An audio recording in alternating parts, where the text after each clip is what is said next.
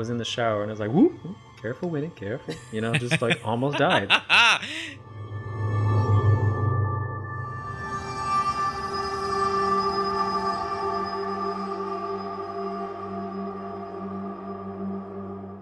So this week I actually tried to watch something new. I watched Crimson Peak for the first time because why not? Benicio del Toro. Or wait, what am I saying? Guillermo Benicio del Toro. Man, I tried it. Yeah. But yeah, Guillermo del Toro. He's great. Um, movie was, you know, more of like a romantic, long thing. Not my cup of tea, but totally worth it because about halfway through, kids, you get a Mhm. shot of Loki's cheeks, and they're not bad. They are not bad. Oh yes, I totally agree. No, that was a very nice scene. And honestly, that's pretty much the only thing that I remember from that movie, sadly. I only saw it the one time in theaters. Remind me though, what drew your attention to this? I mean, I know you mentioned like Guillermo del Toro and all that, but like w- do you have like an interest in those type of movies? What because it seemed very period piece and that for me is a little bit of a deterrent like i may not be so inclined to just like yeah let's just watch this but Nah, I like period pieces. I appreciate all the effort that goes into it because, you know, it if you do something contemporary, whenever I see something like costume designer is, and it's like, all right, well, no discredit to the costume designer, but they went to you know Ross and got the best deal on some jeans and t-shirts for these characters versus in a period piece it's like you gotta do your homework you gotta design most of this shit. Um, so it, it's a lot of you know like finding the right set and all of that. So I, you know I, I it was something i'd never seen. I was curious about it. And when i was like oh yeah tom hiddleston's in it. Huh why not? Oh look uh, what's her face? Uh, crazy ass i think it's Mia, Jessica right? Chastain. Yeah, Mia. Yeah. Um, I'm not like a big Alice in Wonderland person, and she was she was good. She was good, but you know, she wasn't the draw for me. yeah But I just thought it would be like scary, and sure, it was creepy in certain moments, but it really was more of a like strange Guillermo- romance thing. But Guillermo I, is sort of in the middle, you know. Like sometimes when you hear his name and you're like, "Oh, maybe I'll get a real creepy, heavy go," you know. But then at the end of the day, he he really is big on the stories and the special effects rather than trying to like jump scare you a lot, you know. Right. And I appreciate that. And it and all of his other stuff, it's like, oh, it's it's very ominous and strange. The orphanage, Pan's Labyrinth, these are all like very heavy setting, you know, the where we are and and the the house, the orphanage, they they all have this personality. And this house it definitely had personality and it was a very strange house, but I, I think it was it wasn't very surprising most of the story the whole spoiler alert people if you're really trying to like watch this crimson peak it's on netflix right now but uh the uh incest storyline wasn't a surprise uh so you know Now, That's remind me, was Chastain a witch in that movie, or was she just No. somebody who was just evil? she she was just i think they were alluding to her being sort of mentally disturbed but also their mother was a terrible mother so they hated her didn't have a great relationship with her well, that's awesome. You you saw a different one. Do you think you'd recommend it to people, or do you think like others would like stuff like this? Or Oh, I already made a recommendation. Um, I have a little uh, like gay boy chat, and I was like, "Hey, everybody! If you want to see Loki's behind, fast forward to a minute and eleven, or an hour and eleven minutes, and you're welcome." and that was it. I was like, "Don't watch the whole movie. You just, if you want to see Tom Hiddleston's ass, that's all you need." no, that's fair. All right, so I wanted to give you sort of the lowdown of what I thought about Spiral Book of Saw. I managed to see this right before publishing this episode, so I thought I'd give you the skinny. First of all, I can't remember if you had access to it right now, would you watch it? Yeah, I'd watch it probably. I think it sounds interesting. Okay. Okay, cool. So again, this will have no spoilers, of course, because it just came out. But the trailer didn't really give a lot away as far as the plot, Chris Rock's involvement in it, Mhm. and what's going on. What I will say is, is that it definitely revolves around a specific police police department, and that a killer or you know because you know these people always claim they don't kill anyone Right. uh, the victims are being that are being targeted are cops and so it has something to do with that specific police department.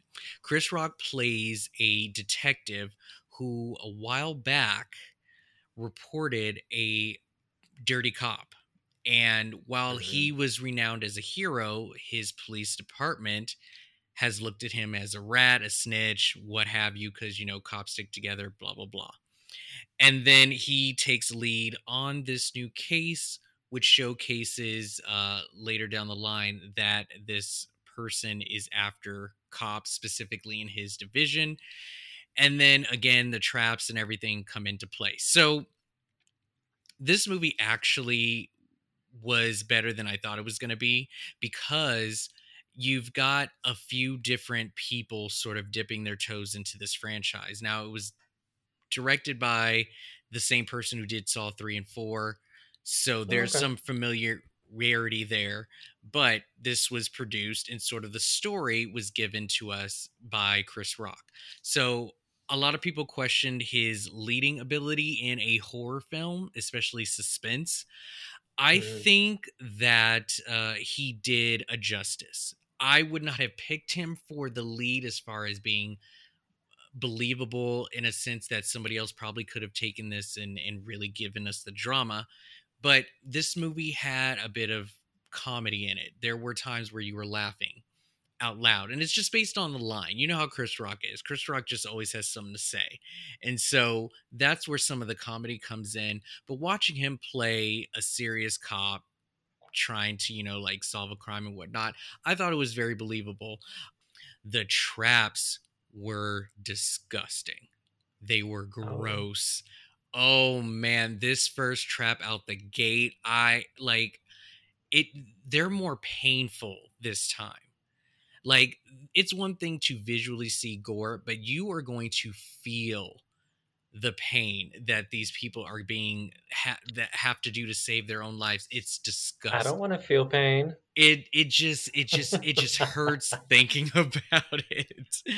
Um, you know, that's funny because that trailer really does not show anything. I almost felt doesn't. like, oh, is this going to be a Saw that doesn't really showcase traps? But okay, got it. Yeah. Oh know. man, I, I I was very impressed with the gore. I didn't really notice any like fake blood or whatever. So take that as you will. Uh, the twist I was able to solve midway through, Oh. but Does that bother you? No, no, no. So that's the thing. I thought it would. And I really did want to be shocked because, man, if I could just relive that first original twist, man, oh my. That was some amazing. I never saw that coming. This one I did, Yeah. unfortunately. And I'm not saying it has to live up to anything, but it would have been great to come into this and walk out with, damn, they got me. But here's the thing if you notice in most of the latest films in the Saw franchise, regardless if you know the twist or not, the lead character or the one last standing is always given some kind of moral question or test. Like, this is it. This is the final thing. Can you come through with everything that you've learned? Can you still come through and change? And I think that moral question that was positioned in this at the end was great. So the Mhm. ending still had something really fun to look forward to. I will say that this is not a guaranteed hit, though. I think a lot of people are going to compare this to the rest of the franchise, and uh, they may not like what they see. I think that there is definitely room for improvement. I think there were a lot of things that weren't explored more. I think they could have took it a little bit further as far as the story and the characters. But for a film that comes back and and wants to attach itself into a franchise which is almost later down the line going to be a legacy. Like, I think they did a justice on creating a Saw movie. If they came out with another one, I would go.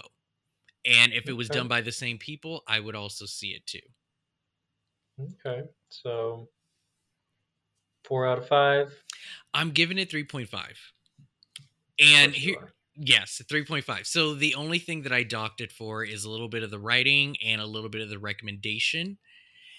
Half a point on rewatchability. As a standalone film, I don't see myself returning to this, but as a collective, I wanted a, I want a part of it in my collection. Like I would totally buy this because I have the rest.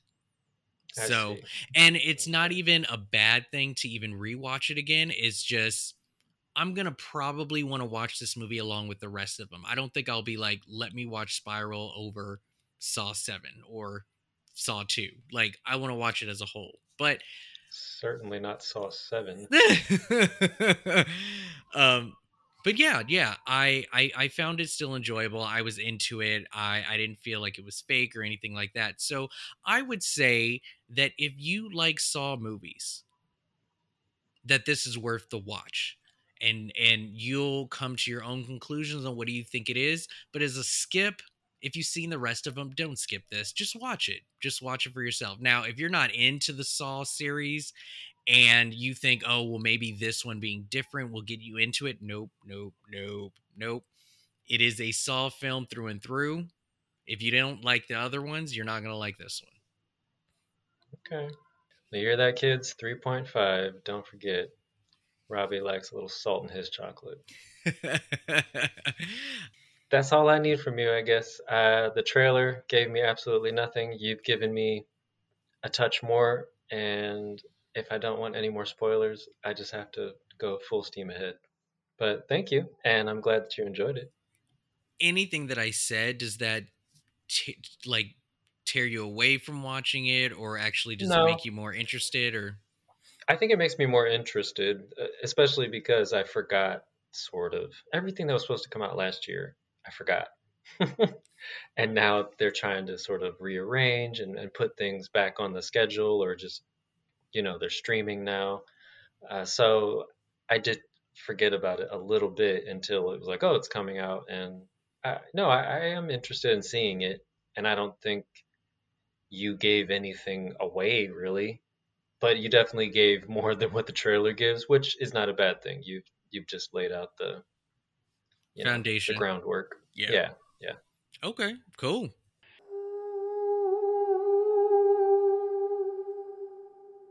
So, Nate, a friend of mine recently moved to a new house with his family. And I don't know uh-huh. why I did this, but I immediately just started texting him so many things related to horror movies because he's into horror too. So I knew he'd get the joke. And I was basically Yeah. telling him, I just went down this list. I was like, okay, you moved into a new house. Make sure this place isn't haunted or owned by Dennis Quaid. And I said, So- yeah, I said Dennis Quaid. It was it was very specific. So Dennis Quaid just came out with a movie. Remember when Mikey Michael Ealy and um Meagan Good moved into that new house and he was Oh, like, I ain't trying to leave. Yeah. So I said, Right. yeah, make sure he don't own it. Yeah. So he texts me later and was like, okay, he doesn't own it. And I was like, okay, cool. I was like, he didn't he didn't get it at first, but I sent him, you know, the poster or whatever. And then he said the people who lived there before him lived there for about 23 years. So I was like, damn, okay, well watch out for them. Then I just kept going. I don't know why. I just just stuff just started popping in my head. I was like, horror movies are serious guidebooks. I was like, watch Yo Back. I said, hope you don't get a st-. he's no he responded he was like i hope you don't he hopes he doesn't get a stalker right at his house and i was like okay look you also got to check the attic for folks living in there and up in the walls Oh my god. I, yeah, I was Oh my like, God. the boys, people on the stairs, don't fuck, don't fuck with it. Then I was like, make sure your neighbors are not holding secrets in that town, and also cult-like behavior. You don't want to get mixed up with that. Then I was like, Did he move to a small town? Uh, well, see, I wonder if that usually happens only in small towns, but even like cul-de-sacs or just like the burbs, sometimes them fools be tripping in their little Mhm. area. Like a neighborhood. Gated yeah, communities. Gated communities. Exactly, exactly. Then I was like, if you find anything left over in that house, burn it. Burn the fuck out of it. No. No. You don't burn it. What do you mean you don't burn it? You have to get rid of it. Is that Um, bad? Does that unleash it or something? Yes, it's it's bad. Yes, sometimes. I mean, okay, you watched enough supernatural episodes. You at least have to salt it before you burn it. Okay, well, salt it before burn it. Good call on that. And then I yeah, said, no, you should you should turn it over to the church. That's probably the safest bet. he was like, "Oh yeah, there was only a dozen eggs left in the refrigerator. That was basically it." I was like, "Okay," but I was like, "Confirmed there are no haunts. Uh, that you know the place isn't haunted. Nobody's living in the walls. You're good." Um, he said there were no dolls left behind. Uh. I always like make sure the history of the house has nothing to do with like being on consecrated, you know, like land, like look up the history, right? And then I was like, you are on a three month period. If your kids say anything is in their room, believe them. They are telling the truth. the oh, first, listen to them. Seriously. I'm having a tea party with Shelly. She doesn't like your hat.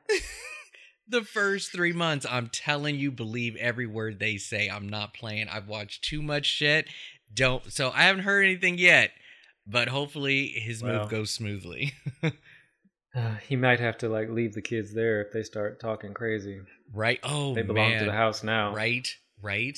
But it also got me thinking of just there are so many moments, just very random, where I'm just like walking in, down the street or on a drive somewhere, wherever, and it just reminds me of some like horror movie.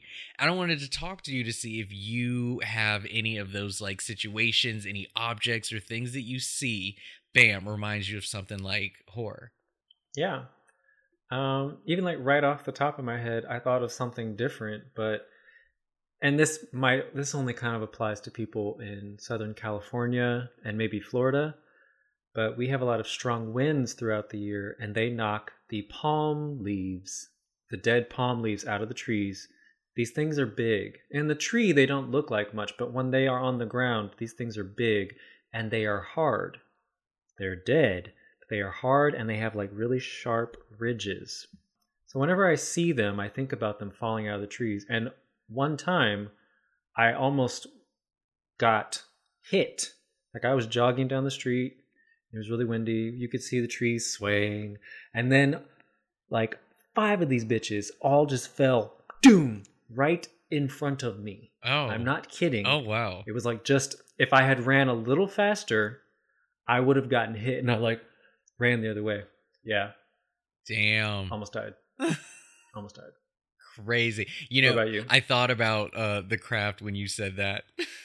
How that branch fell right in front. Of... that was funny. You guys should be careful. You don't want to end up like Nancy. Right, right.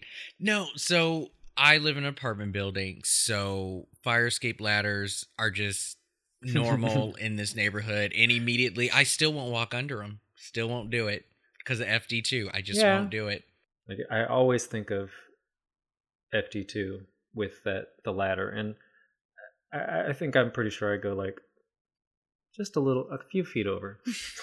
yeah, Exactly. It's not even like I'm really afraid of it, but I just I'm like, eh, just just move, go around it.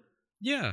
Um, so I don't even know what movie this is from. It's it's something from probably late '80s, early '90s, Skinamax. But there's some sort of telepathic or telekinetic teenager who's evil or just hormonal, I guess. And another boy comes over and he's flirting with the girl, and something goes down the drain, and he reaches in to get it, and the evil teenager psychically turns on the garbage disposal. So anytime something falls down the drain now, it's like it's I always like look at where the switch is and I'm like nobody's around.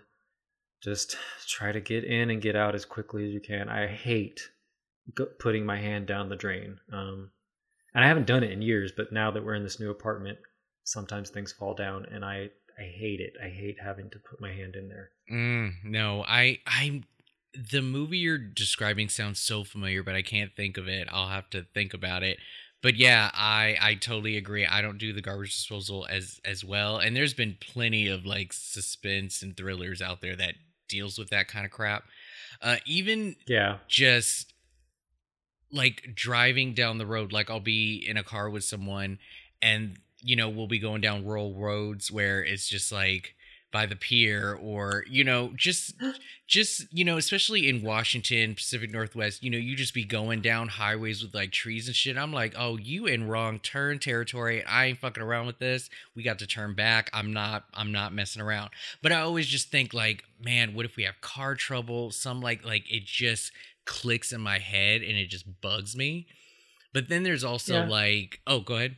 You just made me think of like in Indiana, it's the opposite where I grew up, but it's like you drive outside the city limits, cornfields, cornfields, mm. flat. Everything is same, so it's like everything is the same in every direction. And it's like I hated leaving the city because I'm like, what if I don't know, Billy Bob comes out and wants to eat us? I don't know. yeah, it's so crazy. But even like in the city, when we've got these big like sewer grates, you know, the ones that pop out of the corner of the sidewalk and shit, like it ruined that for me. I can't even mess with that anymore. You know, like even Chud with the, you know, for a while it was, oh, Ninja Turtles, they live in the sewer. Look, it's the sewer. Nope, now it's Chud. And that just fucked it all up for me too. I can't even be, you know, kicking it in the sewers Uh. anymore. I thought you were gonna say like just the manhole being open because you know sometimes those are open. Usually there's signs around them, but it's like people will just be walking and then whoop, they're gone. Oh yeah, yeah. Well, you know, hopefully Soul gives me more of a oh well maybe I'll, you know, get a second chance falling down a grate. but like oh, even the flicker of a light switch. You know how not a light switch, but like a light bulb, you know how it flickers? Sometimes that's like indication that some Mhm. ghost is like kicking it and stuff. Like little stuff like like you just immediately turn to this. That's when you know you a fan, right? yeah. Do you ever think, just like, what if I trip and I fall and crack my head on the corner of this coffee table? Man, do you know? So here's the thing with that. It can go one or two two ways. Coffee tables will either be your demise or your savior because they are usually the ones that kills your assailant. Anytime you fight with somebody, that table will have your back because every time they slip, they want to slip on the corner of a table. But then you on the run because you didn't kill the mob boss or or it's some person that's gonna come I after know. you. I just I always see like yeah that makes sharp corners. So like a desk, uh, anything, and it's like what if you know you just hit your. I used to hit my head on the corner of a cabinet growing up all the time. It's probably why I'm such a terrible person now. but just like right here, like the same spot, and I'm like, man, one of these days, I'm gonna hit my head just right, and I'm not gonna get back up. You gotta be Oh. careful. Yeah. That happened Well- to me at the movies. I, I was bending over to get something from a bottom Oh. cabinet, and then I lifted my head up, and there was another drawer that was open, and it was just it was so loud. My boss heard it in his office, and he just came rolling out. Yes. Yes.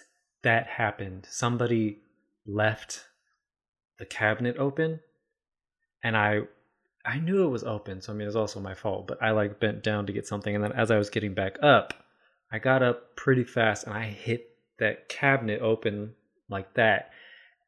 And I hit it so hard I almost like threw up. My body was like I'm I'm going to die. I'm having a seizure right now.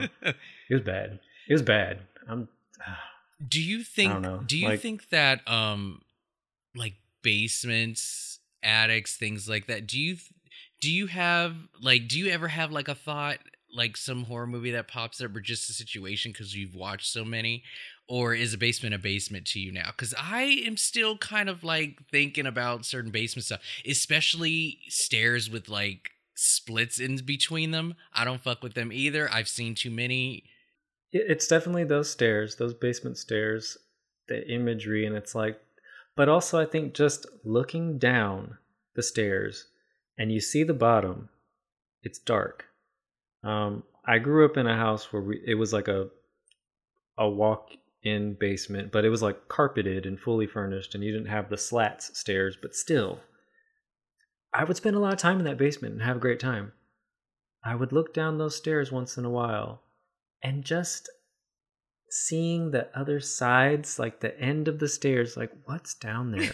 Nothing's down there. I know. Nothing's down there. But it just it made me second guess sometimes like do I really want to go down there by myself? No. right? But did you get that sort of idea process through just general fear, or did these movies influence that type of, you know, thought process? I would I would say it's probably movies, I'm sure. I yeah, which is not a bad thing or anything, but it's just funny how we get influenced that way with with certain things, you know? Yeah. Now, I can kind of remember being like 3 or 4 and sort of fearless um and not having that that healthy fear yet where it's like, "Oh, I'm just doing my thing. I'm a toddler." But after that, things changed. right? The only other thing I can think of, um, and this has actually happened to me twice, I have slipped and fallen out of the shower. Oh, Um, and that's something that scares me. Uh, I hit, like, I fell out and I, like, hit my back once. Like, I was in a hotel and nobody heard me. I was like, man, I'm glad I didn't hit my head. I would just be laying here, like, dying. But yeah, I slipped and fell out of the tub. Um, so even now, we inserted or we installed those little like strips to make it more of a grip. mm-hmm. But even then, I don't know. I was uh, a few weeks ago. I was in the shower and I was like, "Whoop, whoop, careful, Winnie, careful." You know, just like almost died. So I, don't know. I, I do think about slipping and falling. Not like Final Destination, where I'm like going to get like something wrapped Of around my neck. but I just think I'm going to fall and hit my head on the toilet, which is you know a piece of porcelain, or the corner of the counter in Mhm. the bathroom. yeah. double whammy, man. I'm just waiting for I'm gonna start myself. wearing special shoes. I'm gonna be so dramatic when I fall in the shower. I'm gonna grab the shower curtain, and the rings are gonna come off one by one, and then I'm gonna slip and just be wrapped in it, and just be so dramatic. And I'll be like, I'm not even gonna move because this will be a good story for somebody when they find me. But man, yeah, Just living your best Marion Crane life, I right? God.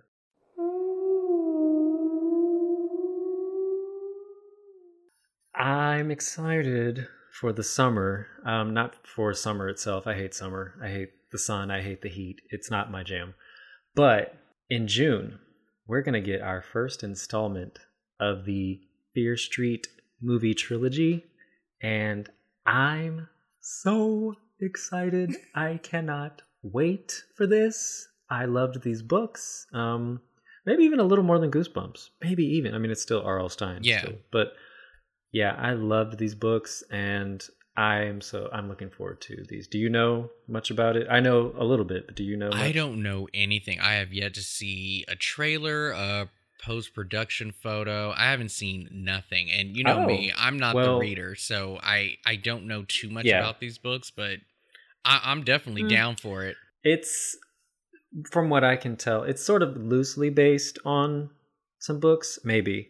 At least it's going to be set in different time periods.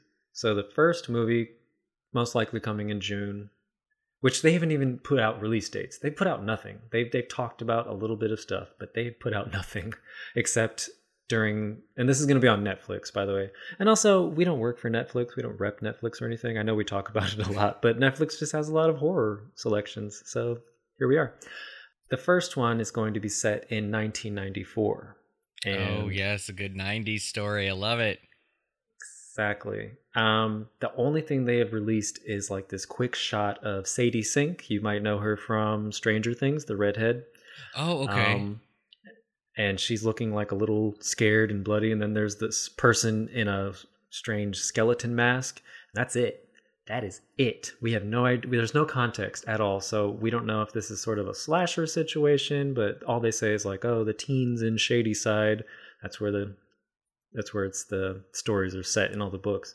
You know, they find out some dark secrets about their town, and uh, of course, the street, Fear Street. Um, and then the second one goes back to the 70s, and it takes place at a camp, and there's a horrible uh, event that happens, and then uh, the next one takes place in 1666. You see what they did there? uh, and that's where they kind of show you how it all began, why the town is cursed, and why all these terrible things keep happening in the town because of the events that took place in 1666.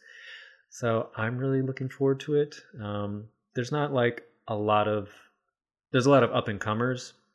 The only really well known person is probably Gillian Jacobs, who is from uh, Community. It's her probably her biggest thing. Yeah, it it sounds really cool, and you know me, like I'm totally down for any type of like horrific story when it comes to like the 90s or you know just pulling back from the vault right mm-hmm.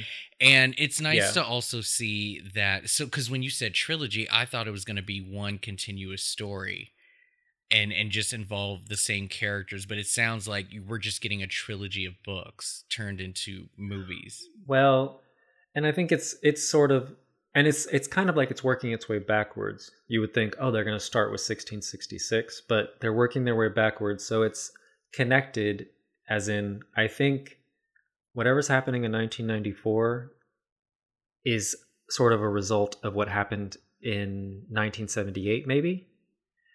And then, of course, the very beginning, when they are founding this town, that's where it all starts and like how things just never stop. And I do believe some of the actors kind of are in all three. Okay. Um, just used for like different characters I think, or I believe so. I think maybe Gillian Jacobs plays the same character because um, she's going to be playing like a younger person in the 70s and then she will be probably like a older adult in the 90s and talking about oh it was awful at the camp you know whatever I yeah yeah yeah. Um but and then if they're in the 1600 story i think they're definitely playing different characters. They're just kind of using the same people. So i think i think it's going to be great. I i love the idea of you know like one one after the other coming out.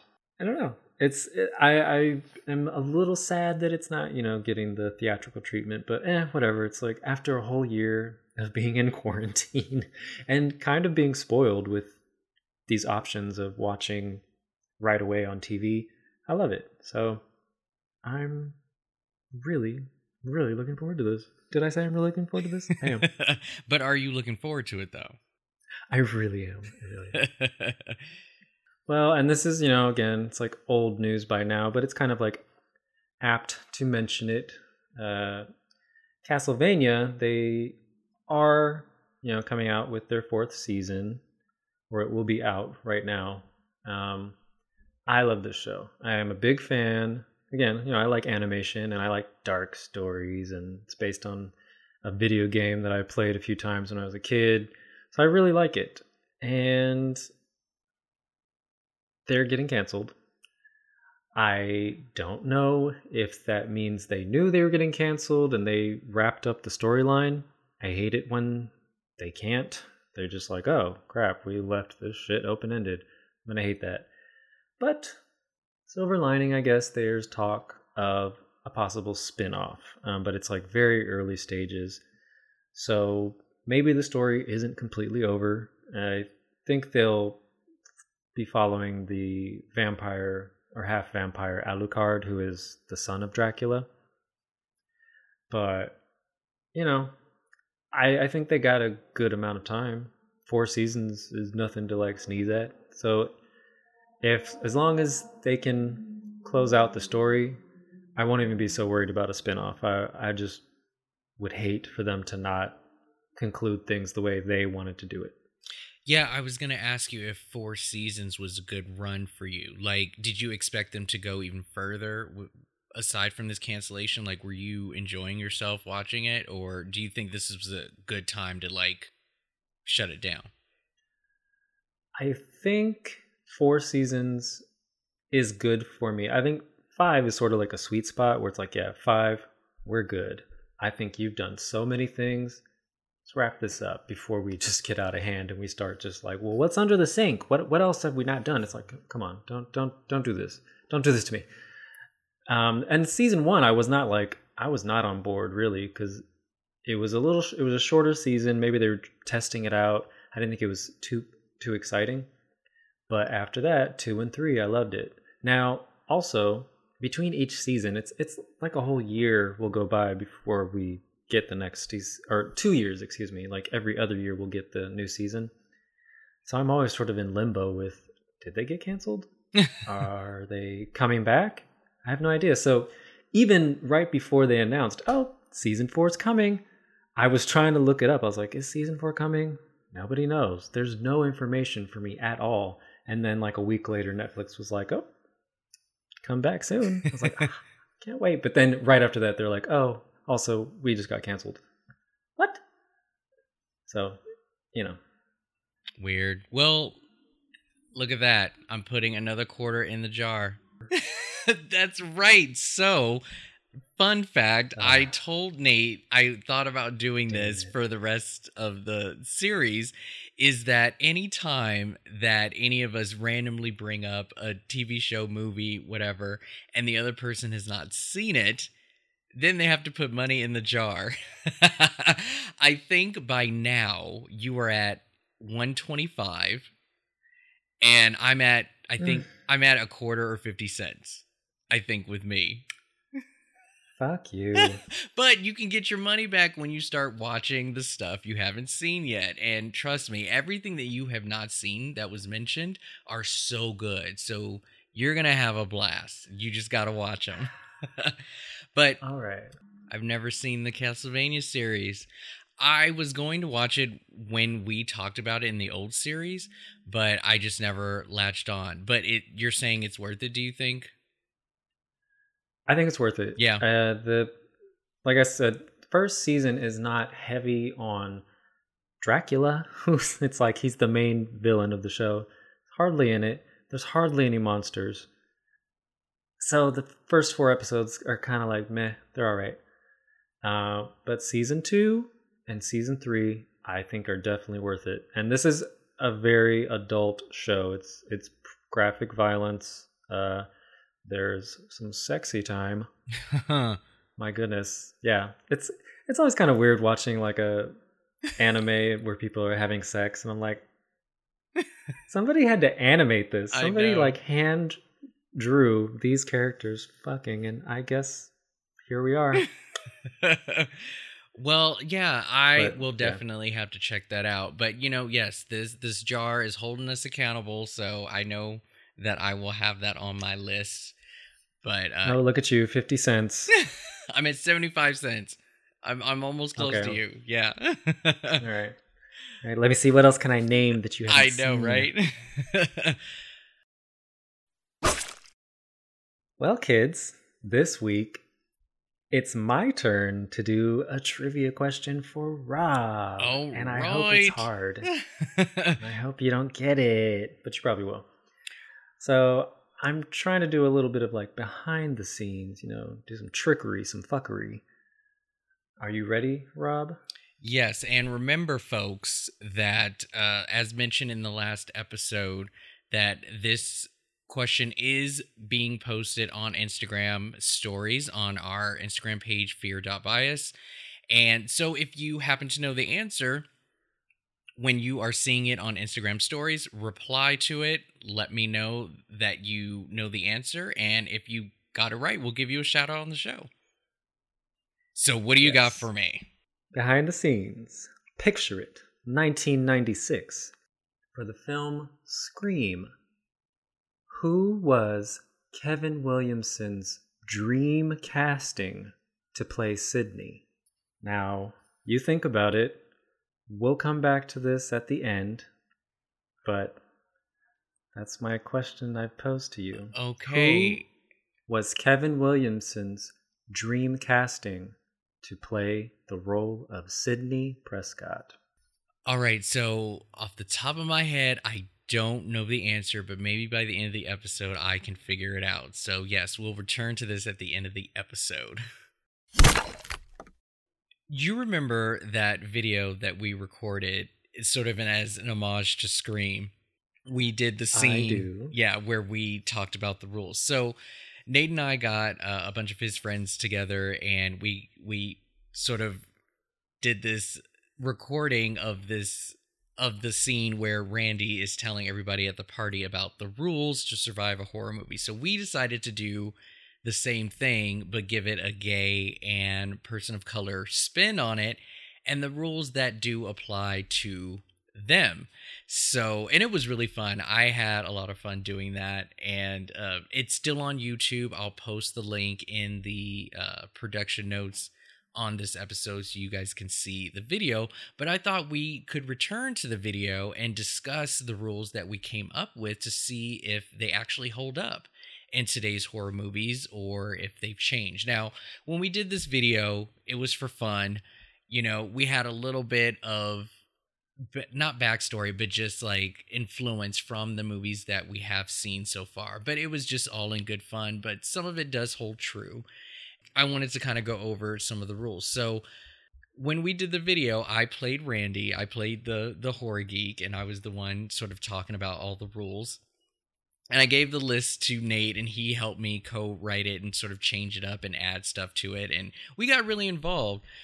For the gays because we were like, okay, most of these rules are basically more towards the heteronormative sort of way of things but like what about the gays? How do they survive? Is there a rule to them? So one thing that i came up with is i believe that if you are gay in a horror film that being besties with the final girl the lead actress in the movie character in the movie is your best bet but there is a caveat to that she will save her boyfriend first then she will save her siblings then the GBF will be saved. So as long as the boyfriend and siblings either die or evil, then you're safe. But those two will come before the gay best friend. Do you agree with this, Nate? Uh, kinda. uh-huh. I think that they'll usually always save their boyfriend. No matter who the best friend is, they're always going to save their boyfriend, girlfriend. So it it really doesn't pay to be the best friend. It's the most thankless role across the board. Yeah. Yeah. I totally agree. There has there isn't that many examples as far as gay characters surviving. The only one that I can think of right now is The Invitation. Did you ever see The Invitation? Yes, but also uh his partner doesn't live. No, he Right? doesn't. No, he doesn't. But yeah, one so does. it's like yeah, the percentage of the gays yeah, that plays into another rule coming up. sort of. exactly. Yeah. like safety in numbers. but yeah, that's that's one that I think of around the top of my head. So it's possible there's no general rule as to why he survived, but at the same time, you know, we're dealing with characters that don't necessarily have too much of not a spotlight, but just you know, being the token or whatever. So you just kind of have to wonder like is it down to their sexual orientation or is it down to their character who they are you know like i i wonder if there's like a general rule on gays surviving in horror is there any other new one that you can think of Uh, the Freaky that just came out. now she now he ended up living and i wonder if that's different because it was a horror comedy and not a horror scary movie you know but that's the only other one I can think of. Yeah. modern. There's not a lot of examples of a a gay best friend at all, and if they are in a, a horror movie, they're basically treated like any minority character. Basically, you know, it's like, oh well, they're they are simply there, in my opinion. A lot of filmmakers put them in a storyline just to be like, look at us, we have a gay character. yeah I mean, they're absolutely going to die before the credits roll. But yeah, we have a gay character. So we also had rules for black characters because in the video we had another uh, black person in the video saying, "Hey, well, what about us? Does this apply to black folks too?" And I was like, "Okay, okay." So the rules that I came up with that was and this is so random again this is all theoretical i am not saying these are the be all rules or whatever because i'm sure somebody will have movies to debunk anything that i've said but in, in just for the fun of it i was like the black guy cannot hook up with a white character unless he or she is in the lead. Remind me in bird box did sandra bullock and home dude sleep together I think they did, right? Yes. So, yes, they did. So that kind of debunks it a little bit because he ended up being a sacrificial lamb in that one, and they ended up sleeping together. But you know, Bird Box ain't shit anyway. So I what? I didn't really dig Hater. it. Oh, I am such a I hater for it. that one. Um, but okay, but that was one rule. I also said this: black people cannot be too masculine in these films. They can't be the hero or too aggressive. Like if they end up being the savior, it has to fall in their lap. They can't just go in their guns blazing. They will die. Duane Martin from Scream 2. He was not trying to be the hero. The minute some shit went down, he was like, I'm out. What happened? He ended up living, right? Yep. Even um homegirl from Cloverfield. She got in that helicopter and was like, Peace. I'm out. I'm True. not trying to save anybody. So I feel that if you aren't too aggressive and, you know, too much of a, you know, like, ooh, I'm gonna take care of this, blah, blah, blah. Most of the time, if if they try and be the hero and, and savior, it doesn't work. It's gotta fall in their lap. Uh, another Yeah. thing that I came up with is that the odds of black people surviving is in numbers. As nate mentioned earlier if there is at least three most likely one of them will live.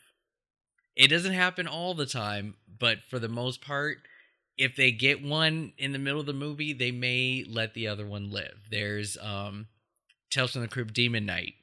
There's i still know what you did last summer. There's deep blue sea. All of those people had a black person die where another one got to live. What do you think about these specific rules? Like some Hunger Games shit. Damn. May the odds be ever in your favor. Just one of you. Listen, everybody, this is from some in depth research of the genre. We've watched a lot of movies.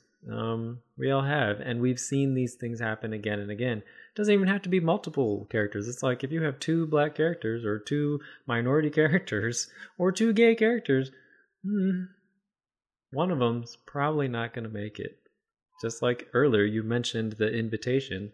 His boyfriend didn't live, and I'm pretty sure his boyfriend was not white. I feel like he was uh, Latin. I feel like he was a Latino. Oh, he could have been. Yeah, yeah. I I think I I, think he remember that too. Mhm. So, so let's see there, they let the white gay live, but not the other one. yeah, yeah, yeah. So it's it. They do this shit. They really do, and uh, I, I think it's still pretty accurate. Obviously, things are changing where the lead characters are now played by people of color, and I haven't seen a lot of examples of a lead character being LGBT.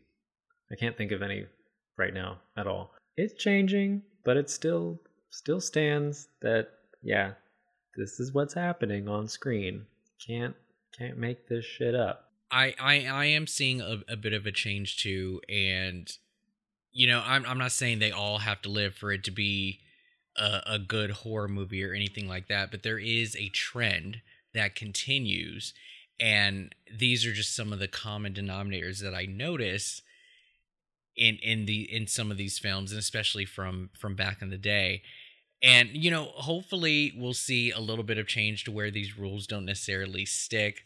Uh, but I don't know. Have you noticed any other sort of like trends within that that you see happening that they could change or or or maybe there's not really a formula to it maybe it just happens to be coincidental you know again i mentioned bird box because literally uh, well i believe almost every single person of color character on there died saving some white character down to BD Wong being the sacrificial lamb, you know, with all the ideas. His house, he dies first um, Lil Rel Howery, he just jumps right through the freezer to make sure the big monster guy didn't come through.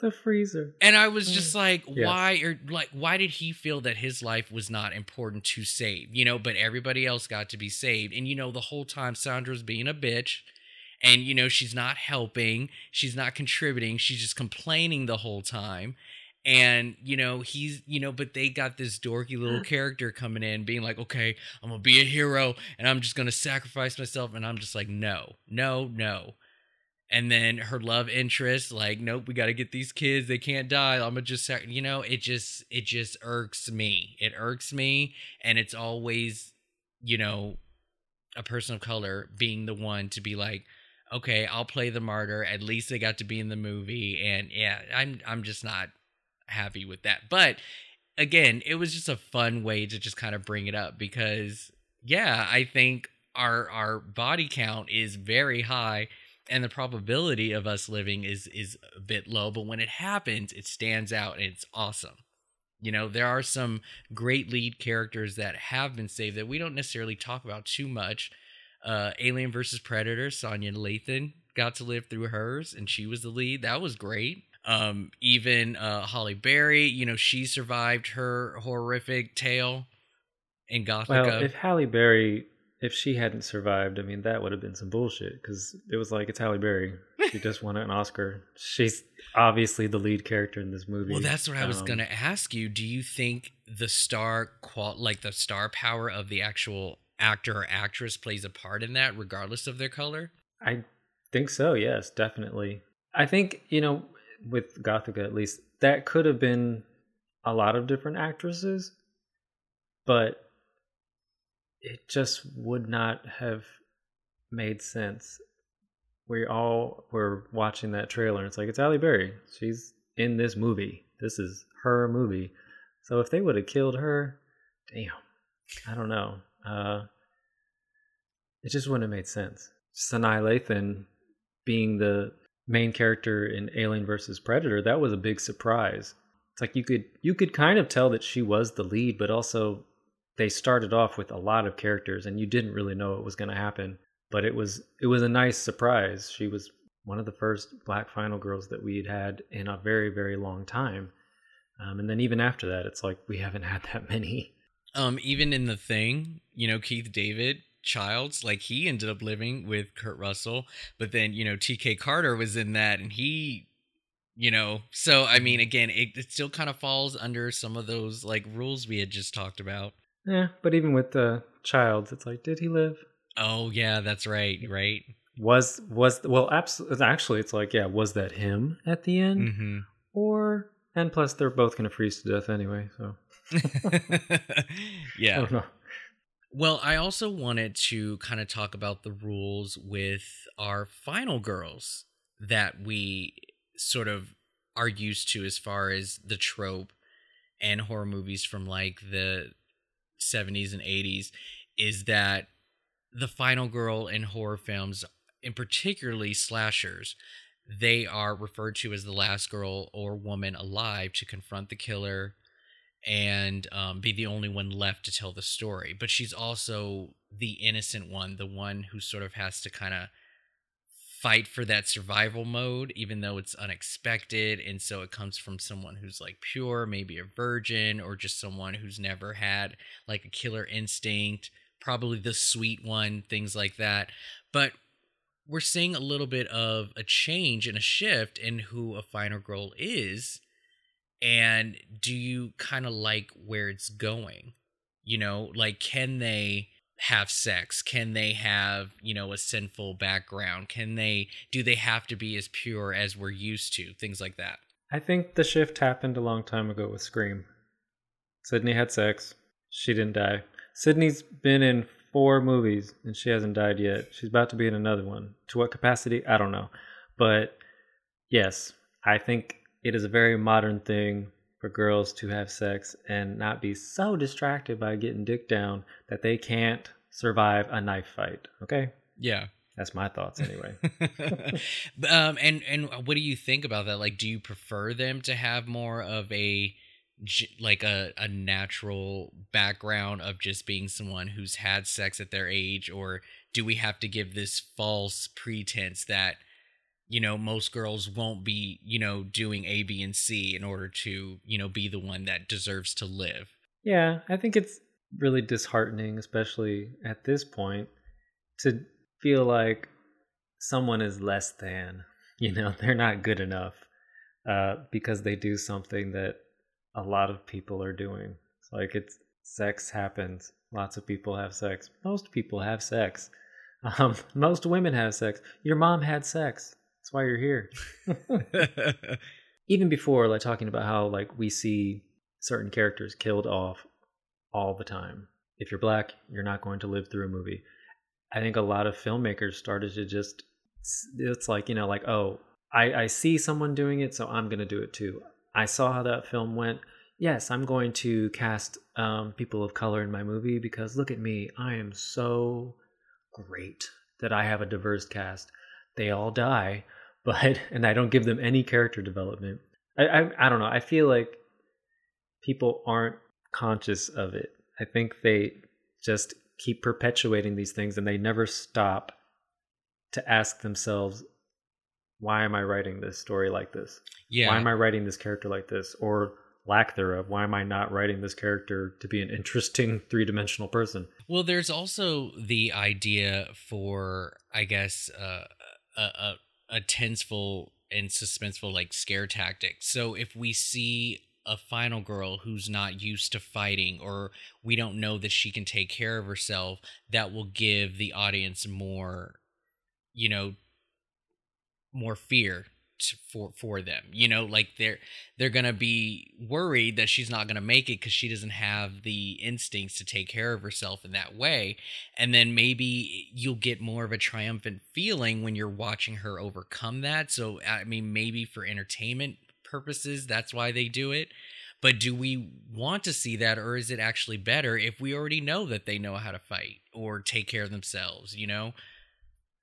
Yeah but even and why do we think that a girl or, or boy who has had sex does not have the capability of taking care of themselves? Oh well, not necessarily suddenly just, like not necessarily just tied to just them having sex, but just in general, because there's more to it than just the sex well, part. But just you know, but that's what like most stories have told us. It's like oh once they have sex they're all kind of useless and they don't know how to make decisions. Oh gotcha or gotcha. they don't know how to make good decisions and like you're you're right. The the last girl standing is usually not like she's not some sort of kung fu master where she can just kick everyone's ass. She can barely lift up a baseball bat typically um, so yes, I guess that adds to the suspense of it's like, well, obviously she's timid and shy, and we don't know if she's gonna make it. And it's like, well, all these other characters who were like, I want to have sex tonight. I am definitely gonna get mine. It's like, well, they seem pretty like confident in themselves. So why all of a sudden did they like not have the confidence to take care of themselves? But this girl over here who's like, ah, I don't know, I'm gonna hit you with a frying pan, maybe. why? well, I want to sort of talk about a couple of final girls that did make it, didn't make it, see if there is any kind of like common denominator to that rule. And, you know, did they work out in favor of their character? So, like, we've got Sarah Carter, who was in The Descent. Uh, what did you think about her? Oh, so I didn't see the sequel. I thought she did make it. it like, she was in. So, there, there are two different endings in the first ending, she ended up ah. living. She just went crazy. And that right. was the yeah. original. And then in the second one, yeah, it shows her actually escaping. And then she comes back. And then I think she doesn't make it in the end. And so with her, you know, she she's a mother. you know, she doesn't necessarily have any fighting skills, but at the same time, the woman steps, you know, like stepped up when she needed to. She wasn't defenseless. She wasn't a damsel. You know, I, I still feared for her, even though I think she could definitely take care of herself. It didn't take any of the suspense out of it, so it didn't hurt that she had some experience in her belt, especially like a rage in her too.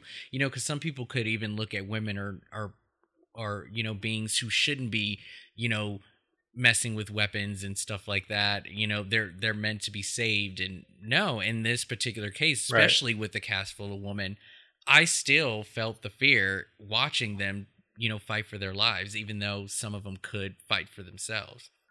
Uh so another person uh so drag me to hell kristen christine brown. So you know she was a nice girl right? I mean she kind of fell into this peer pressure of doing what you know her male boss told her to do and trying to make it in a male's world or whatever but then her character sort of turned a corner where we were kind of given a little hint like maybe she's not such a good person.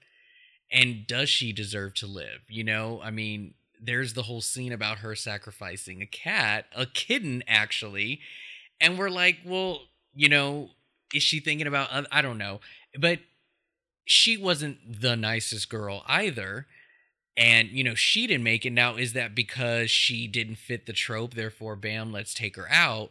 Or it just you know fit the story i think that was more about the story of just like trying to surprise the audience you know she wasn't that terrible of a person i think she got real desperate yeah at the end yes yeah, killing the cat exactly. and stuff like that she did things that were sort of out of her character but it was just desperation at the end and she was trying to survive um, and it actually didn't end how I thought it was going to end. I thought the movie was going to have a slightly different ending, yeah. where somebody else got dragged to hell on accident, yeah, or on purpose. You know, maybe she was like, "I'm I already sacrificed this cat. Let me sacrifice my boyfriend."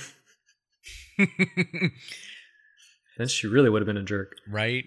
Well, one or two that did make it that don't necessarily fit the old school trope of a final girl. Um, there is uh Jen from the movie Revenge. So this is from 2017. That movie, right. man, broke all the rules of what a final girl should. I mean, she obviously is someone who had to, you know, fight to, you know, tell the story or whatnot. And, but, you know, she definitely was not, you know, the innocent girl. You know, she slept with a married man and, you know, she was definitely proud of her sexuality and all of that jazz. And it was a revenge story for sure. So clearly the story was meant for her to live, but she wasn't that typical I guess final girl that you would think. You know, she had to definitely learn how to defend herself the whole time. I got to ask, Nate, have you seen this movie? No, and I don't think it should count towards my jar because um, I know I know what the movie is about, yeah. and I I don't think I can. Um, I don't know if I can do it. Yeah, um, I no, I totally get it. I totally get it. It was pretty brutal though, like very gory. It was it was it was very heavy. So I get it. If it's not sort of your interest, definitely I wouldn't say this is a must see.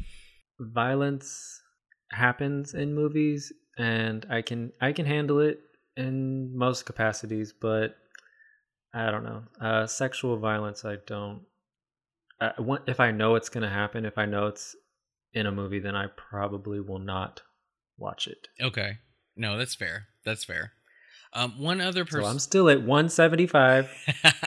one other person I wanted to talk about was Erin Harson. So you had just recently watched this, and it's You're Next from 2011. Now, that woman came Man. with a heavy background of knowing what to yeah. do in a very stressful and messed up situation.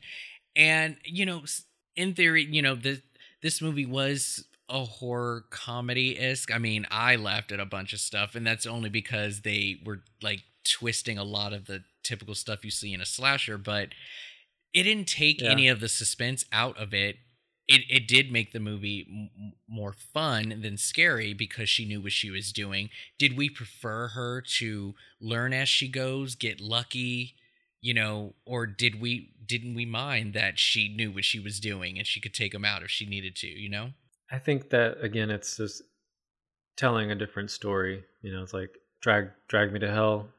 Um, they was they were trying to surprise us with the ending, and then her character like thinking, oh, she's you know she's the girlfriend of this brother, and yeah, she'll most likely be the character that we're rooting for. But I, I definitely preferred I definitely preferred her to know what she was doing because just watching her make these quick decisions um, and like planning ahead. I was like, this is really this is some good stuff. This is something that we don't normally get. Exactly. You know, and how many times are we yelling at the screen of like, why don't you do this and do this and don't go in there and all of this? And, you know, like some of these characters can be smart. And then if written well, they can perform these smart moves, but still get caught or still be in trouble or something. You know, think outside of the box. But my point with bringing this up was to just sort of highlight is that the formula for these final girls has completely flipped and i think the term final girl can still be used and and still fit within the horror genre and and still work today and not have such the standard formula final girl that we're always used to. I think you know having a strong woman especially knowing how to fight or defend themselves is still good for entertainment you know hopefully more creators are giving audience members the opportunity to see themselves so that it's like we can all be final girls. Hey you know? It's been so limited in the past and i think especially in the 80s that one idea of a character just stuck into the 90s and i mean it already kind of started in the 70s but the 80s like it was just everywhere. You can't be a final girl unless you're this nice, sweet, um, you know, blonde or brunette girl, and it's like you have to be that or you're fucked. So now I think they are trying to be like, look, humans are multifaceted and they can absolutely be in this story where terrible things happen and you never know who's going to live. I feel like there's even been stories recently where we see this really nice, sweet character and they're like the first one to go. Mm-hmm. because it's like we they need to like surprise us somehow. Like yeah, no, I totally agree.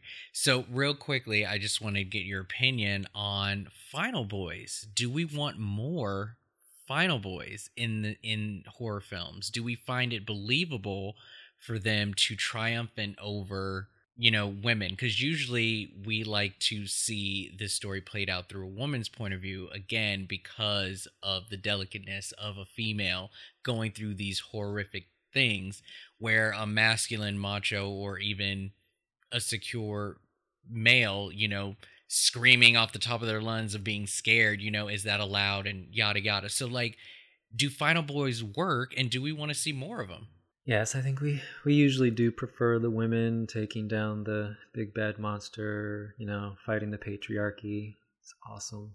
When men do it, I think a lot of times it turns into more of like an action film. Now, is that good or bad? I mean, should we be thinking about it that way? Because that's very interesting that you say mm. that. And it's not that I think about it that way. I just I feel like that's what it happens. I feel like, I mean, even like the the example of Jaws you know, and that's like old school, but yes, it's it's horror and it's suspense, it's a thriller, it's it's scary. When it's the men, it's different. And you're not going to catch the men usually running around screaming their head off, trying to hide. They're it, it's it's just a different feel. It might even be like a slow burn, but I just I feel like they they really try to push the action element where it's like oh they're men, so they they kind of cross the line of it is a horror, but they don't want it to be super horrific anymore. They want it to be like, oh, these men are like either they're really funny or they're blowing shit up. That's really interesting that you say that. Um, I, I, you know, I have a list of of Final Boys that sort of you know pop in my head, and and some of them do kind of fall under that sort of actiony type of horror film. Deep Blue Sea is a great example of that. We got two final guys at the end of that movie where I didn't expect that to happen because I didn't see them as yeah. leads. And but that sort of turned into an action film, you know, with the explosions and all of that stuff. So, I mean, I totally get it. Cillian Murphy, 28 Days Later, um, that sort of kept the horror element throughout the whole film, you think, right?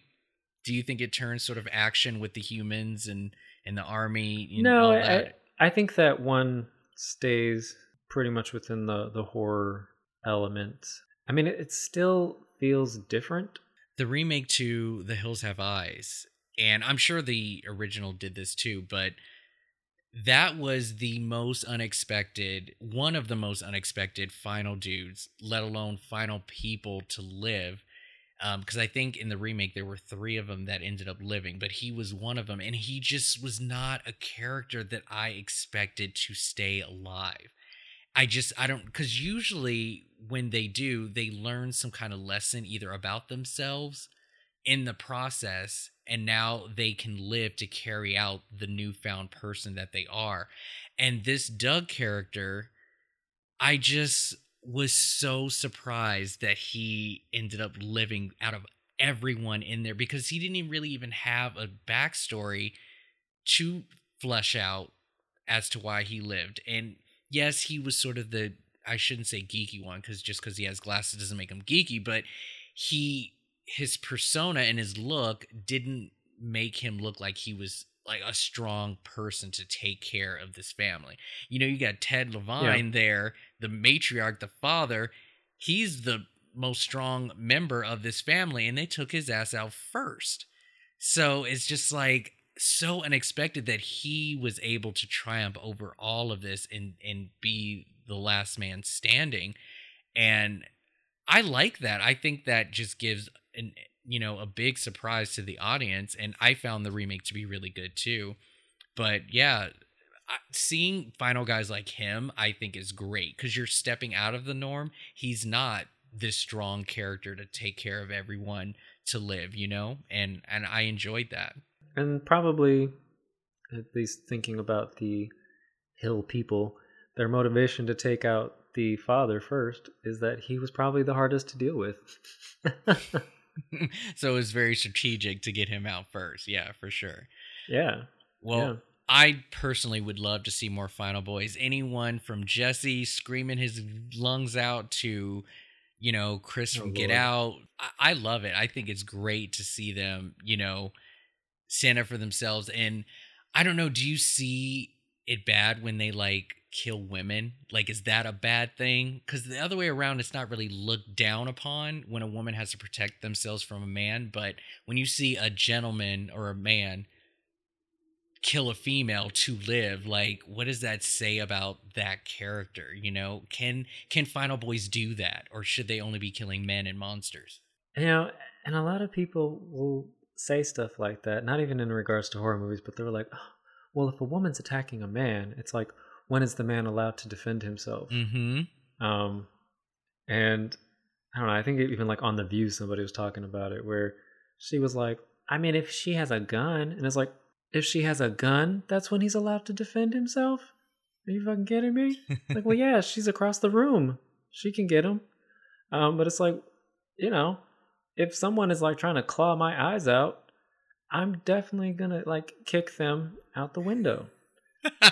out a window. He's very specific with the window. I mean, you got to do it. Otherwise, yeah, I don't want to go blind. I mean, you know, it's like no, and it's like no.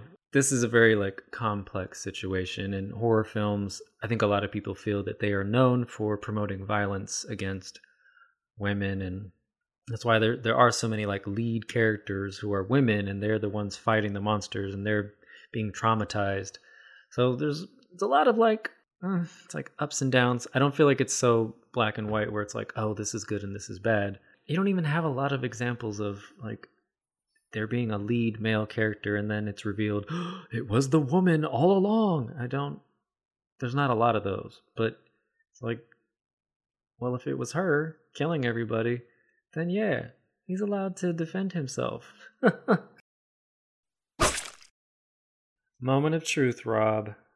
Oh. The answer to the question, and I'll say it again. In 1996, who was Kevin Williamson's dream casting to play Sidney Prescott in Scream. I should know this, and I'm gonna say a name, and I'm probably wrong, but I'm gonna guess Sarah Michelle Gellar. You are incorrect. Yeah, I figured so. Who is that? I'm very curious. So there were a lot of actresses that I think were considered for the role and offered the part, and a lot of them turned it down for different reasons. Um, I think they did offer her the role, and she said, "No, I don't want to play a teenager anymore." Was Kevin Williamson's favorite Molly Ringwald? really? You know, Yes, I may he- have read that somewhere, but completely forgot about that tidbit. yeah, he was. You know, he was a big fan of you know the Breakfast. Wait, Yeah, Breakfast It was Club. not the Breakfast. Oh, the Brat Pack. Yeah, I Oh. wasn't say like he was a big fan of the the Brat Pack movies that she was in, and he really thought it would be great if she would play Sidney. And she said, "No, I don't want to play a teenager." But you know what? Imagine if she had accepted that role. It probably would have like given her a little because I don't know. She was- she was like trying to like break into other adult movies and um not like adult porn movies. I don't want to like put that. but out playing there. adult But roles. She was, yeah. yeah, she was trying to play mature roles, and she was like, "Nope, I don't want to play as a teenager." But man, I don't know. Who knows what would have been? I know that's an interesting, you know, uh, actress to play. I I would have never guessed that. That's that's crazy. Well, One day, let me. well, no one online got this uh, question right, but on our next episode, we'll have another opportunity and trivia question to post. And if you happen to be present online and see it and answer it correctly, we'll give you a shout out on the show uh, if we uh, see your answer. So I got that one wrong. That's a good question. I like that one. And yeah, we'll do another one in our next episode. That is going to do it. We are going to close out this episode with another bitch, really. And I'm trying to remember if I've done this one before in the older series. Meh. But if Nobody will know. yeah. so this is from uh, an anthology movie that I absolutely love. It's Creepshow number two. I am pulling this bitch really from the specific short story of The Raft. It involves the characters of Laverne and Randy, and they are two of four who go on a raft just on a nice summer day, hang out, smoke weed, kick it. But they find this blob, oil slick looking monster who is moving on its own and eventually attacks the group of friends on this raft. And it is sort of not impossible, but it is very difficult for them to just swim to shore and beat this blob before they get to land. And so two of them are gone at this point. Who's left? Laverne and Randy. Now, they're not together. They're not boyfriend and girlfriend, but they know of each other and their friends.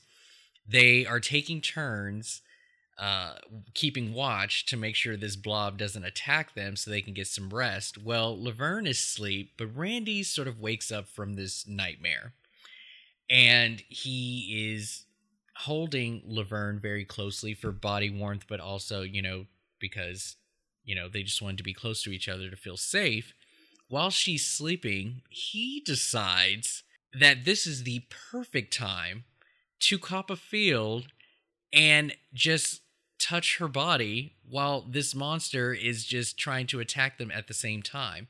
He lays her down on the raft, slowly is touching her body from her legs all the way up to her breasts and lifting the shirt. This isn't on top of the clothes stuff. Like he's really going in and he's not paying attention to the monster that they are supposed to be guarding. Now, the raft has these, you know, split ends between the boards. And so far, we've only seen this monster attack from the edge of the raft. But we didn't think about can this monster reach you through the the slits of the raft. And so this girl is laying on the ground. Her cheek is like to like face down on the raft. And while he's sitting there touching her, this woman gets attacked and killed. Bitch, really? I mean, are men are like are we that desperate and horny and deprived of sexual wait like opportunities that even in the face of danger, we still have to take advantage of the opportunity to touch a girl. Now, in the ep- in, in the story, it was hinted that he sort of was crushing on her, even though his friend was the one dating her. But like, was this really the best time to do it? And what if she had woken up? Like, what was she gonna say? Like, was she gonna enjoy it and sleep with you? Like, what the hell? I have to say, I definitely know some gays who would just embark on this kind of behavior. you know, it's like FOMO, no time like the present. Uh, yeah, you know, men, we're we're trash pretty much. Like a, as a collective, yeah, we're probably accurately represented in horror films. It's not like like, can you believe this guy's doing this? Yes, yes, I I know someone who does this shit. I mean, the audacity, it just was like the literal wrong time. If anything, if you had saved her life, she maybe would have put out or maybe saw some different side of you, like, ooh, you're cool. But you really couldn't help yourself. But he was just like, oh, that blob's not going to get us. I, I have time. Let me just, oh, it was so disgusting. So disgusting. Audacious. All right. Well, that is going to do it for episode three. I hope you guys enjoyed all of our uh, topics and conversation we had on the subject of horror. If there is anything you guys would like us to discuss on the show, definitely let us know. Follow us on Twitter at Fear Bias, as well as on Instagram, fear.bias. And uh, yeah, maybe your topic will make it on the show. We want to thank you all for listening and come back in another two weeks on Tuesday where we'll have an all new episode. Thanks, guys. All Come right. back for more nonsense. This is Bitch I Ain't Scared.